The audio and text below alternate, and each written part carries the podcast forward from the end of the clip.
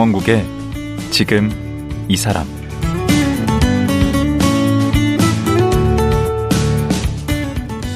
안녕하세요. 강원국입니다. 어제에 이어 베르나르도 서명원 신부님과 말씀 나누겠습니다.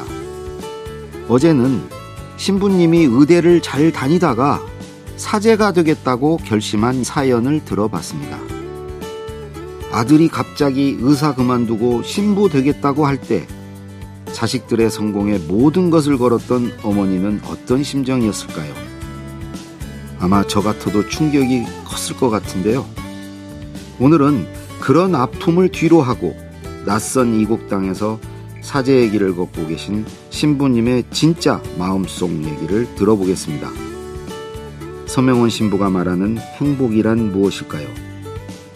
지금 들어보죠.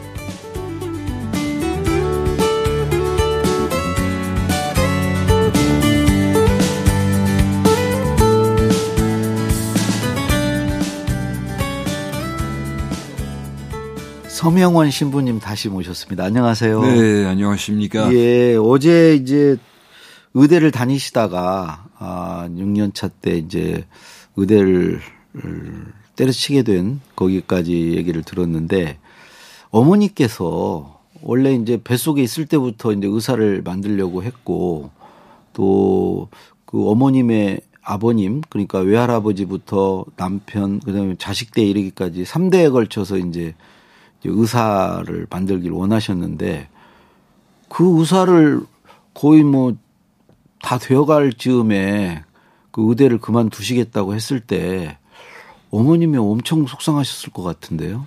뭐 속상하셨을 뿐만 아니라 음. 저를 그 얼마든지 유혹하셨죠. 어떻게 버려 버리죠. 뭐 거짓말쟁이, 위선자, 빼반자, 뭐 투자한 돈을 다 날려버렸다. 그 우리를 속였다라고 그런 식으로 저는 여러 번그 말씀드렸음에도 불구하고 안 들으려고 하셨나 봅니다. 네. 한 귀로 듣고 한 귀로 흘려버리셨습니다. 어머님께서. 음. 그래서 그 갑작스럽게 저는 그만한다라고 말씀드렸을 때 도저히 못 받아들이셨고 그리고 아버님도 못 받아들이셨고 그리고 많이 후회할 것이다라고 말씀했죠. 아니 그 어제 오남매 중에 네.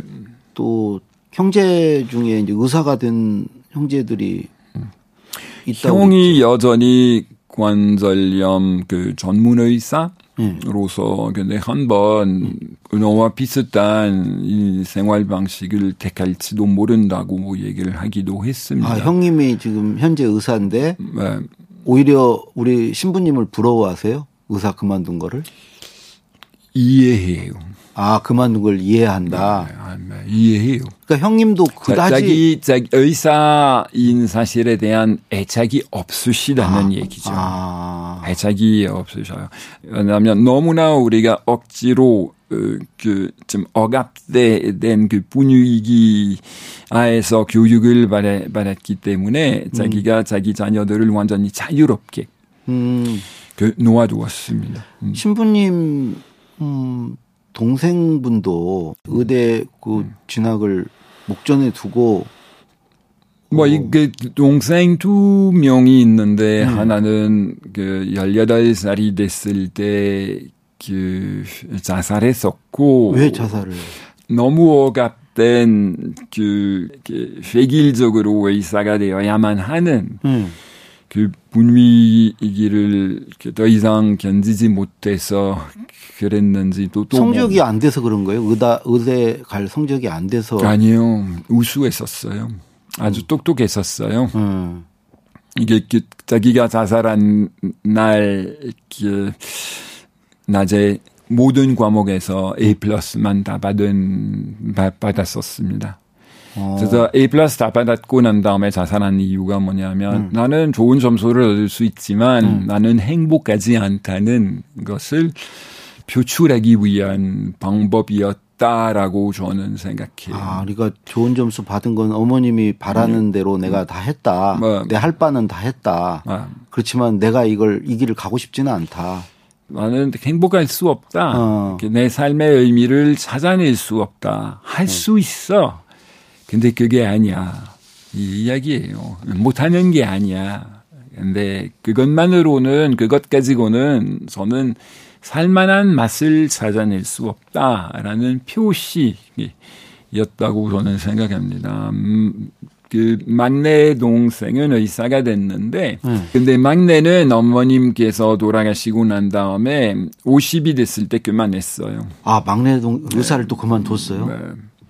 뭐 의사 생활을 했는데 음. 근데 행복해 하지는 못했었죠. 아. 이게 그래서 어머님께서 돌아가셨으니까 나는 이제 그만해도 된다. 이게 바꿔 말씀드리자면 음. 어머님께서 살아 계시는 동안에 어머님을 위해서 예, 의사로서 살았을 뿐 음. 그걸 즐거워하면서 했었다라고는 말씀드리기가 어렵습니다. 음. 그러면 신부님은 의대를 그만두고 어, 그 신부 뭐 서풍을 받는다 그러나요? 뭐 어떻게 하나? 그리 가신 건가요? 수도 생활을 시작했고 했고 네. 그리고 수도 생활을 배우기 위한 그 교육 과정을 밟기 시작했습니다. 아. 그리고 그 수도 생활을 시작한 지 13년 후에 네.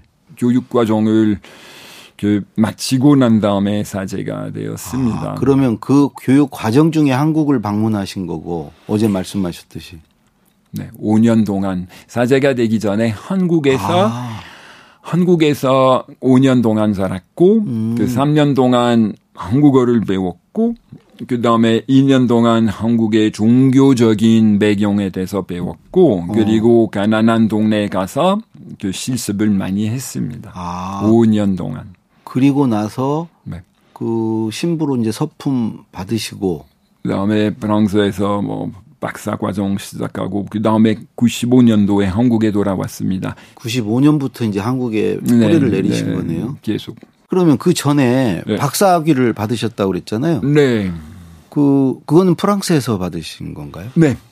근데 어떤 걸로 박사학위를 받으셨어요? 한국 불교 20세기 후반기에 한국 불교를 가장 잘 대표해 주신다고 생각할 수밖에 없는 성철 스님. 아, 성철 스님. 네, 생애 및 그, 그분이 남기신 모든 저서들을 위주로 박사 그 과정을 9년 동안 밟았습니다. 9년 아. 동안이나요.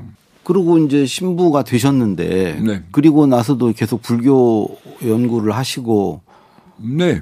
그렇게 불교에 관심을 갖는 거에 대해서 그 캐톨릭 그 안에서는 뭐, 뭐 얘기가 없었나요? 뭐 아직도 그, 그 그리스도인이냐 뭐 너무 불교에 심취하지 않았냐 어. 뭐 그런 뭐 별 소리들을 나 들었죠. 음. 음. 근데 그 저는 불교 문화권에서 태어난 사람은 아닙니다. 그렇죠. 저, 저는 우물안의 개구리처럼 가톨릭 문화권에서만 살고 난 다음에 예.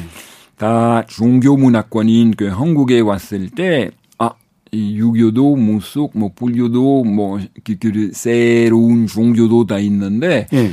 그래서 이게 뭘까? 불교를 그 가운데서 택해서 우물을 봐도 하나를 바라고 하듯이 아. 불교를 그 끝까지 연구하기로 마음 먹었습니다. 뭐 무속이나 뭐 유교나 네. 이런 거 다 관심을 갖다가 어, 그 중에 이제 불교에 네. 꽂히신 거군요. 네.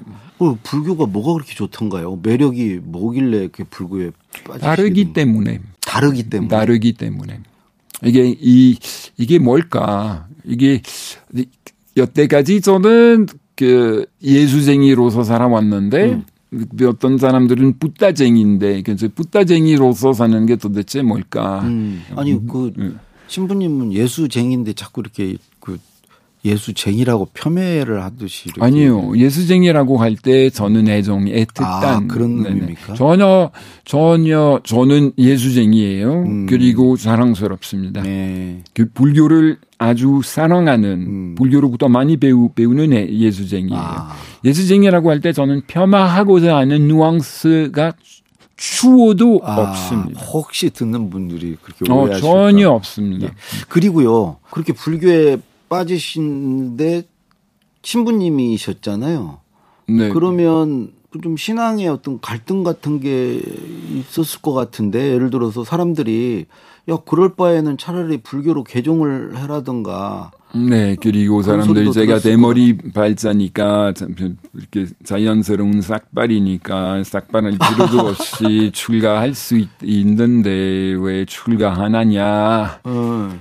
근데 그 저, 저도 모국어를 바꿀 수 없듯이 뭐라고나 할까 그 저의 본래 종교에 대한 어떤 그 뭐 애착 음. 애착을 끊으려고 하지는 않습니다. 음.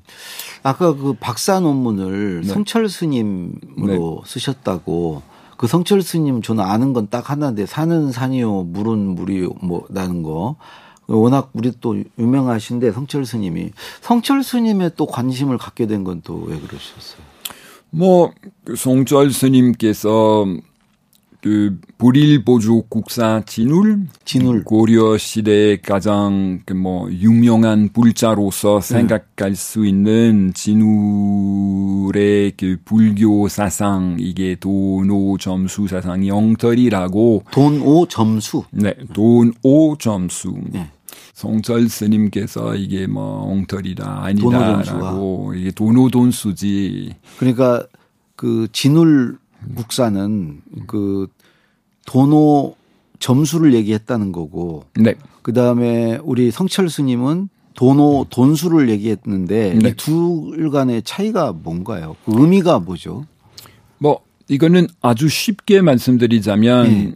불일 보조 국사 진울이 네. 말씀하신 거는 수행하고자 하는 사람은 어떤 출발점이 있어야 한다고 그 어. 그 출발점이 자기가 본래부터 부처임을 깨달아야 한다고. 음. 그 다음에 부처임을 깨닫고 난 다음에 그 부처가 되기 위해서 점차적으로 천천히 수행해야 한다는. 그게 도노 점수. 네, 이게 이미 아직 이미 부처인데, 음. 근데 이미인 부처가 되기 위해서 수행해야 한다는 얘기예요. 어, 그러면 도노 돈수는요? 도노 돈수는 그 성철 스님께서 진짜 깨달음은 이게 깨닫는 순간에 수행의 과정을 완성한다. 어. 이게 끝난다. 음. 완전히 부처가 되는 거예요. 수행이 필요 없다는 거예요? 더 이상 필요가 없다. 아. 이게 좀 진짜 깨달음이라면 음. 수행을 그 순간에 다 마친다고. 아, 그게 이제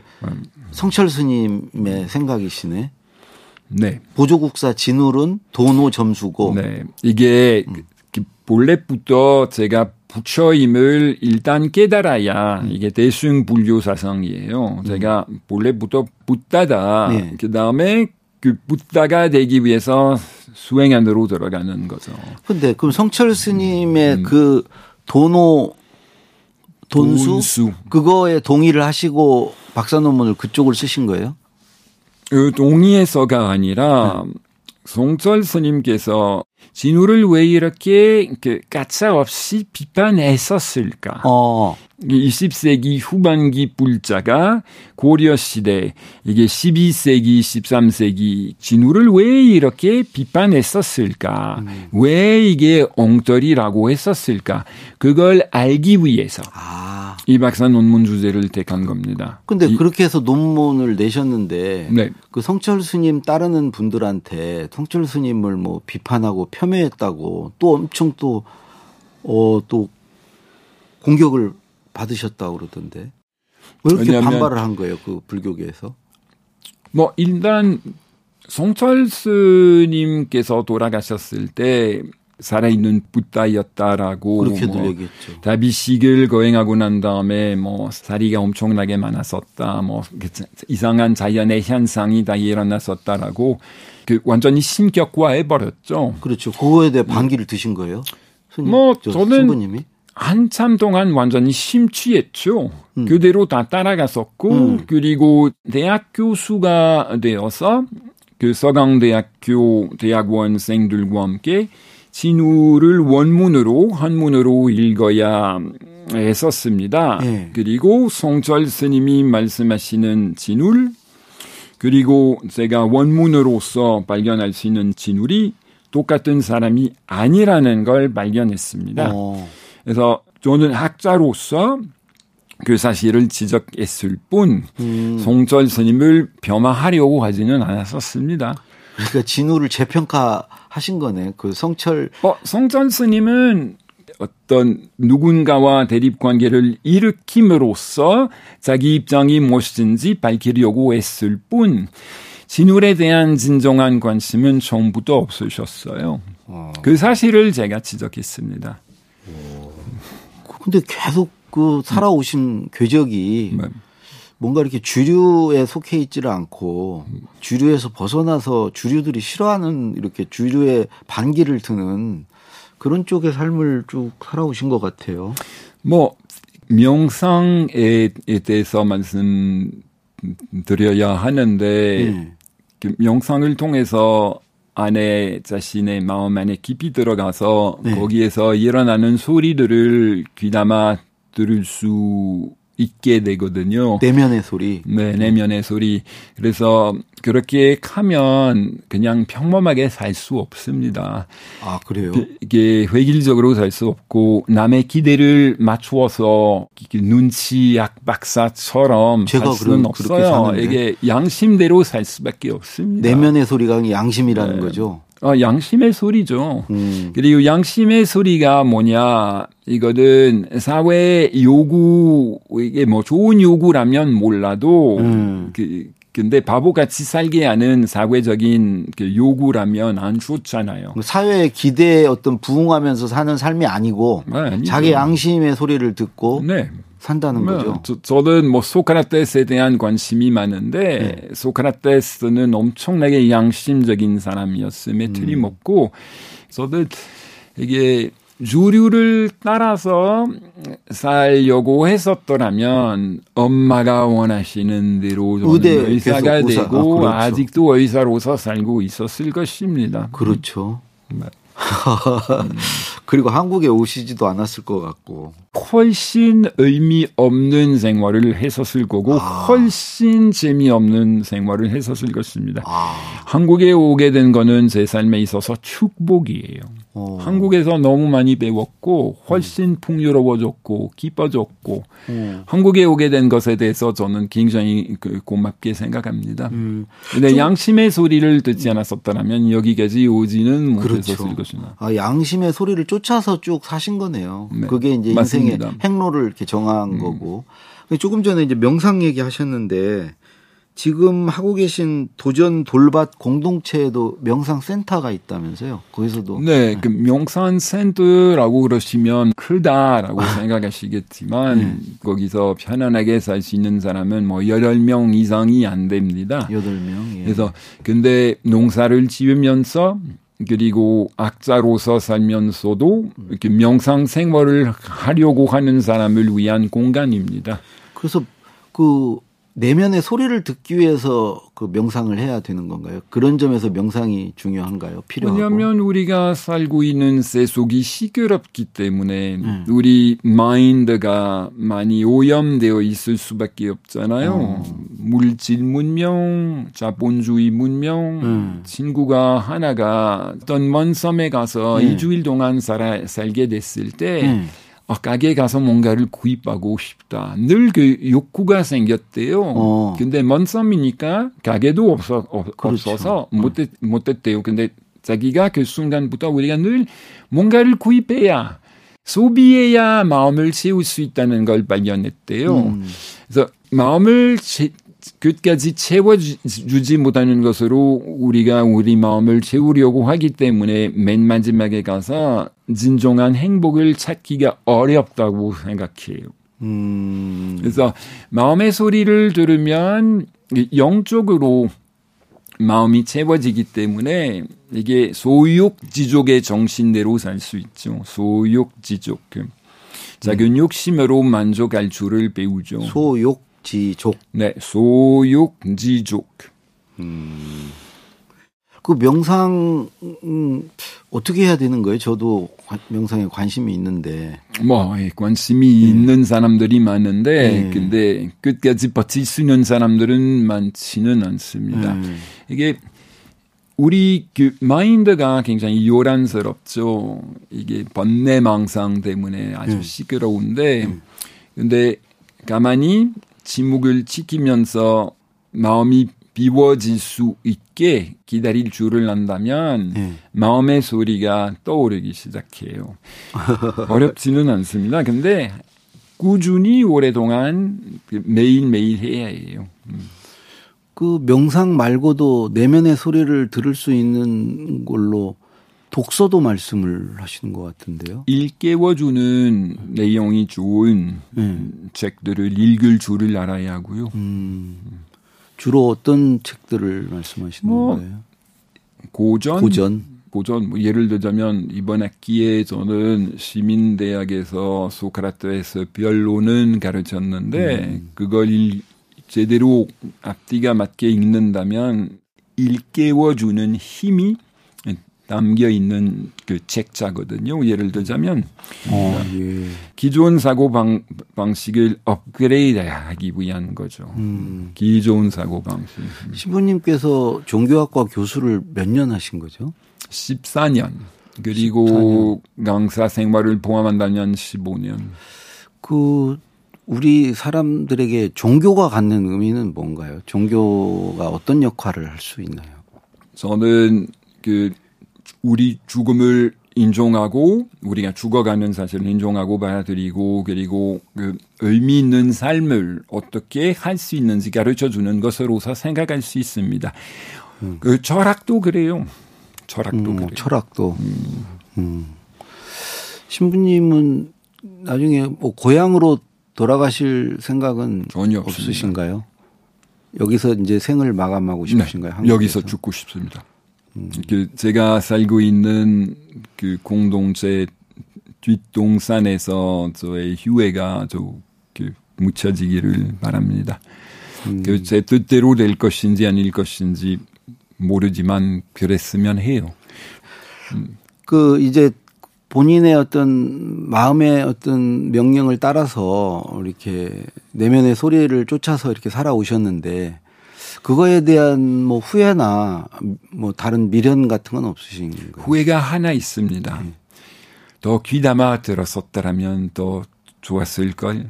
어떤 말을 귀담아 들었어요? 마음에서 일어나는 소리. 아, 더 들었어야 됐는데 아직 멀었다고 생각합니다. 음. 초보자라고 생각해요. 지금도 명상을 하면서 그 소리를 좀 아이, 듣고 계신 많이, 거고. 명상 더 많이 하고 싶어집니다, 계속. 음. 근데 이렇게 바쁘게 살기 때문에 하루에 한 시간 하는데 근데 두 시간 할 수 있었으면 참 좋겠다. 명상을? 네, 세 시간 할 수 있었으면 참 좋겠다. 그렇게 가지고 농사 지으시고 또 네. 공부하시고.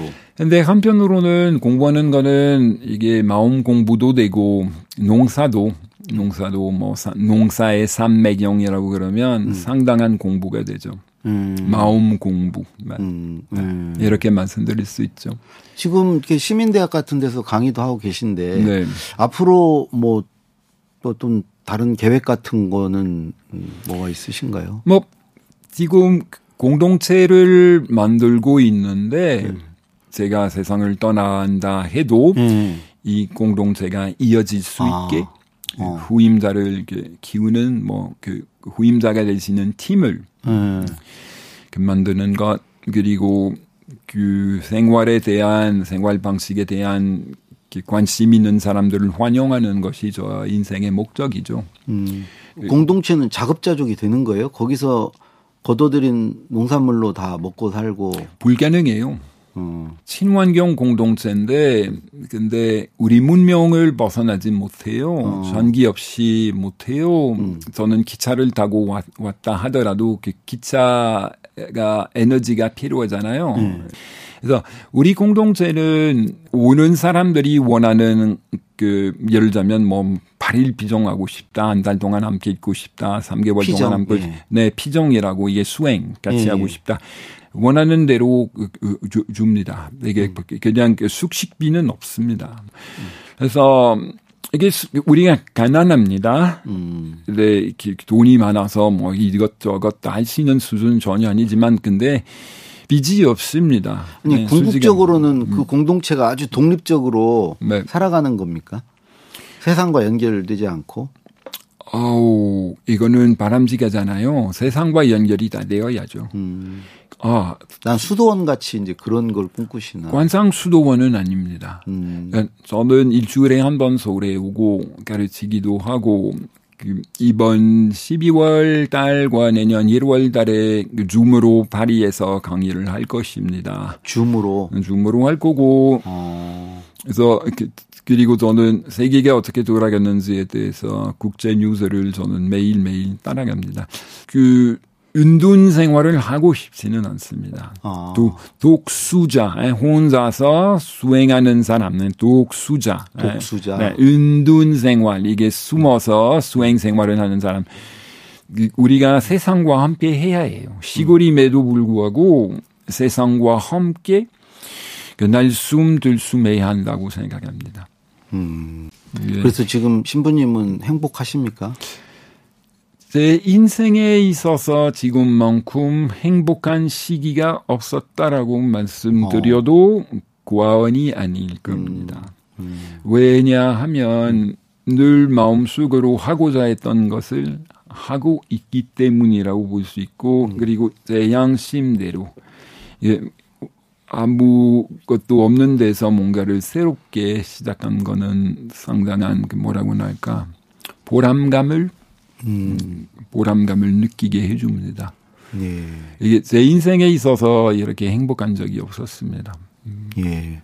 신부님이 행복하시다니까 저도 음. 좋습니다. 음. 예, 신부님 어제 오늘 예, 나와주셔서 또 말씀 주셔서 고맙습니다. 오늘 뭐 조대를 네. 해주셔서 예. 진심으로 감사드립니다. 예. 그래도 좀 예. 말씀이 너무 빨라서 아, 네, 아주 좋았습니다. 예. 네, 좀 죄송합니다. 예, 여기서 마치도록 하겠습니다. 네, 아쉽지만 네, 고맙습니다. 감사합니다. 예. 내면의 소리를 쫓아 살아온 그리고 양심의 소리를 쫓아 살아가고 싶은 서명원 신부였습니다.